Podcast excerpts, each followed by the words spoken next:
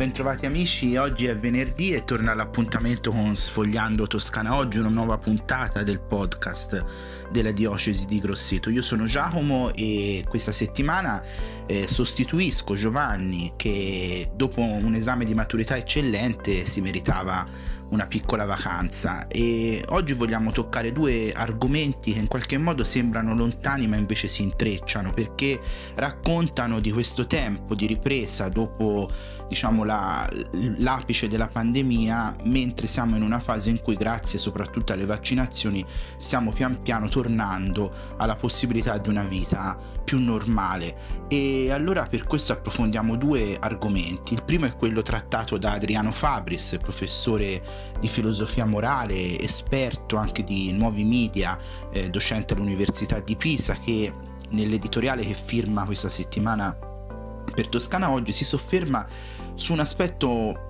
particolare che è quello della possibilità che stiamo avendo ormai da alcuni giorni di poterci tornare a guardare davvero negli occhi e pienamente nel viso perché appunto non abbiamo più l'obbligo di tenere fissa la mascherina perlomeno nei contesti all'aperto in cui riusciamo a mantenere un po' le distanze. E questo eh, ritornare a guardarsi pienamente nei volti che cosa significa? Ecco ce lo ci aiuta a riflettere su questo Adriano Fabris e nel contempo un'altra storia che prendiamo invece dalle pagine diocesane di Toscana Oggi che racconta dei Greste che sono in corso ancora in diverse parrocchie della nostra diocesi perché eh, ne vogliamo parlare perché in qualche modo anche i Greste sono il segno bello di una volontà di ripresa, di ripartenza anche nelle nostre comunità. I bambini, i ragazzi hanno sofferto, forse più di noi adulti, questa carenza di relazioni e questa impossibilità di un abbraccio, di un, di un bacio, di un gesto di affetto e il poter tornare insieme a vivere un'esperienza comunitaria è un dono, è un dono grande che si realizza anche grazie all'impegno di tanti volontari eh, dei nostri sacerdoti, di tanti giovani adulti che si sono messi e si stanno mettendo a disposizione. Allora, buon ascolto. Di Adriano Fabris. Tornino i volti, chiedeva nel titolo di un suo libro di trent'anni fa Don Italo Mancini, famoso filosofo e teologo italiano. Ovviamente Mancini non alludeva alla fine della pandemia, anche se nel libro si interrogava proprio sul futuro della Terra. In ogni caso i volti ora sono finalmente tornati, almeno all'esterno, e quando non ci sono assembramenti l'uso della mascherina non è più prescritto e dunque anche tra sconosciuti possiamo di nuovo guardarci in faccia. Non è cosa da poco. I nostri comportamenti sono stati infatti modificati nel profondo dalla paura del contagio. Spesso, ad esempio, non riusciamo a riconoscere neppure gli amici, perché ci vengono incontro mascherati. Quasi mai poi ci azzardiamo a porgere la mano per presentarci, e chi lo fa è guardato con sospetto. La distanza sembra dover essere mantenuta a ogni costo, tutto questo è attuato a volte in forme esagerate. Che senso ha tenere addosso la mascherina o stare a distanza quando sappiamo che il nostro interlocutore è vaccinato con due dosi esattamente come noi? Che senso ha sostituire la stretta di mano con il tocco del gomito quando tenere le braccia tese consente un distanziamento doppio rispetto al contatto gomito a gomito? Senza contare che, a ben vedere, una gomitata è sempre un atto ostile, o quantomeno allusivo. Eppure molte delle restrizioni che giustamente abbiamo imparato ad adottare vengono conservate anche ora che stiamo uscendo dall'emergenza. Certo, c'è la paura delle varianti. Certo, c'è il fatto che molti ancora non sono stati vaccinati oppure non vogliono farlo. Ma i dati scientifici dicono che i vaccini sono efficaci per evitare, anche nel caso delle varianti, gli esiti più disastrosi della malattia. E si spera che prima o poi lo capiranno tutti, di fronte alla rigidità di certi atteggiamenti vediamo però in parallelo una forte tendenza ad abbandonare ogni precauzione. Soprattutto lo vediamo nella ripresa delle relazioni sociali. Si tratta di una reazione comprensibile. La manifestano i nostri ragazzi che forse sono stati più colpiti a livello psicologico dai periodi di lockdown. La mostrano anche gli adulti che hanno visto sconvolte le modalità del lavoro e la fruizione del tempo libero.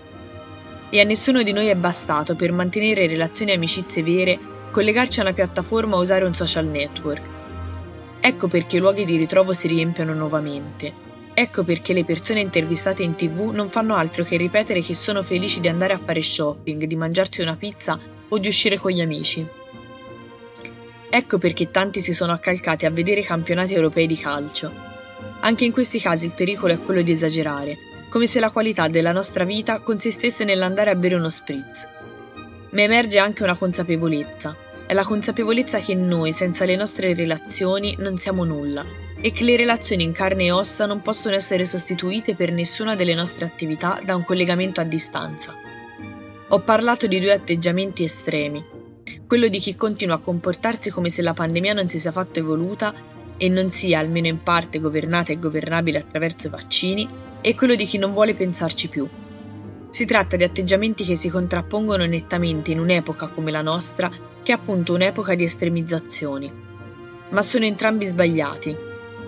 Se dunque c'è da imparare qualcosa da queste esperienze e se vogliamo ripartire nel modo migliore, dobbiamo agire con buon senso dobbiamo mettere in opera un equilibrio prudente e ragionevole tra la cautela di fronte ai pericoli tutt'altro che superati e la necessità di riprendere in mano le nostre vite, altrimenti faremo di nuovo del male a noi stessi e agli altri. Di Giacomo Donofrio Non appena gli animatori li radunano per ballare e cantare l'inno del Grest, i ragazzi sono già in posizione Ormai le attività degli oratori estivi nelle parrocchie non possono fare a meno dei bands, balli di gruppo utilizzati per animare gruppi di ragazzi. Che sia un campo scuola oppure il Grest poco cambia, ormai sono diventati un must. E così, girando fra i gruppi estivi organizzati anche quest'anno da varie parrocchie, colpisce l'immediatezza con cui i bambini, senza esitazione, si gettano in pista per cantare e ballare. Allo stesso tempo gli animatori, non ovunque fatti di giovanissimi, mettono da parte ogni inibizione e ballano insieme con loro. Anche questo è il Grest, un'esperienza che, come ricorda Don Roberto Nelli, oggi parroco del Santissimo Crocifisso, a Grosseto è iniziata circa 25 anni fa. Il primo Grest lo facemmo in seminario a livello cittadino, ricorda. Era la seconda metà degli anni 90. Da allora sono cambiate le generazioni, le modalità, ma resta il senso di un servizio che le parrocchie svolgono per stare vicine alle famiglie durante l'estate. In diocesi, in alcune realtà, i grest sono terminati da pochi giorni. Roselle, Addolorata, Scarlino Scalo hanno dedicato a questa attività tre settimane, a partire dalla fine della scuola. Ogni giorno fino alle 12.30 e a Roselle Addolorata di nuovo nel pomeriggio dalle 18 alle 20 per i più grandicelli. Al Cottolengo il Grest quest'anno è iniziato una settimana dopo la fine della scuola e sta proseguendo fino a questo venerdì. A Santa Lucia invece è iniziato il 5 luglio e andrà avanti fino al 16. Anche la Santa Famiglia ha scelto luglio, tre mattine a settimana, lunedì, mercoledì e venerdì. La mattina fra compiti per le vacanze, giochi e incontri. E poi la sera il cinema. Al Santissimo Crocifisso, grazie alla collaborazione tra parrocchia e l'asilo Il Pulcino Ballerino, è nata l'esperienza di un centro estivo. Iniziato a giugno, terminerà a fine agosto. È una proposta che ho colto al volo, dice Donnelli, anche per dare un segnale al quartiere di una parrocchia che vuole farsi carico dei bisogni delle famiglie. Per i sacerdoti è un impegno non da poco, lo raccontano le facce stanche dopo una giornata di mare. Tuttavia è un servizio che dà anche tanta soddisfazione e soprattutto la gioia di vedere i bambini contenti. Ma senza gli animatori, dicono in coro i parroci, non potremmo fare nulla. Già, gli animatori, per lo più giovani universitari o degli ultimi anni delle superiori, che a titolo puramente volontario si spendono per i più piccoli. Non è scontato. Il caldo picchia sull'asfalto, le responsabilità non mancano, eppure nei loro volti leggi la bellezza. Per noi un grande dono, senti ripetere quando chiedi ma chi ve lo fa fare. Il Covid inevitabilmente complica un po' le cose.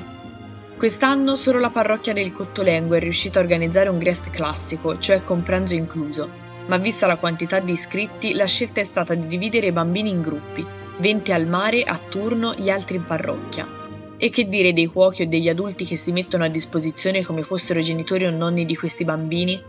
Davvero le parrocchie ripartono anche da queste esperienze per dare un volto di familiarità a quell'essere prossimi che è uno stile di sempre. Questo è Sfogliando Toscana Oggi, il podcast della diocesi di Grosseto. Continuate a seguirci, noi vi ringraziamo e ringraziamo anche Alessandro Maffei che cura la parte tecnica, Michela Giannini che cura la grafica e ci diamo appuntamento alla prossima puntata e seguiteci ancora sul nostro canale Dare voce alle parole.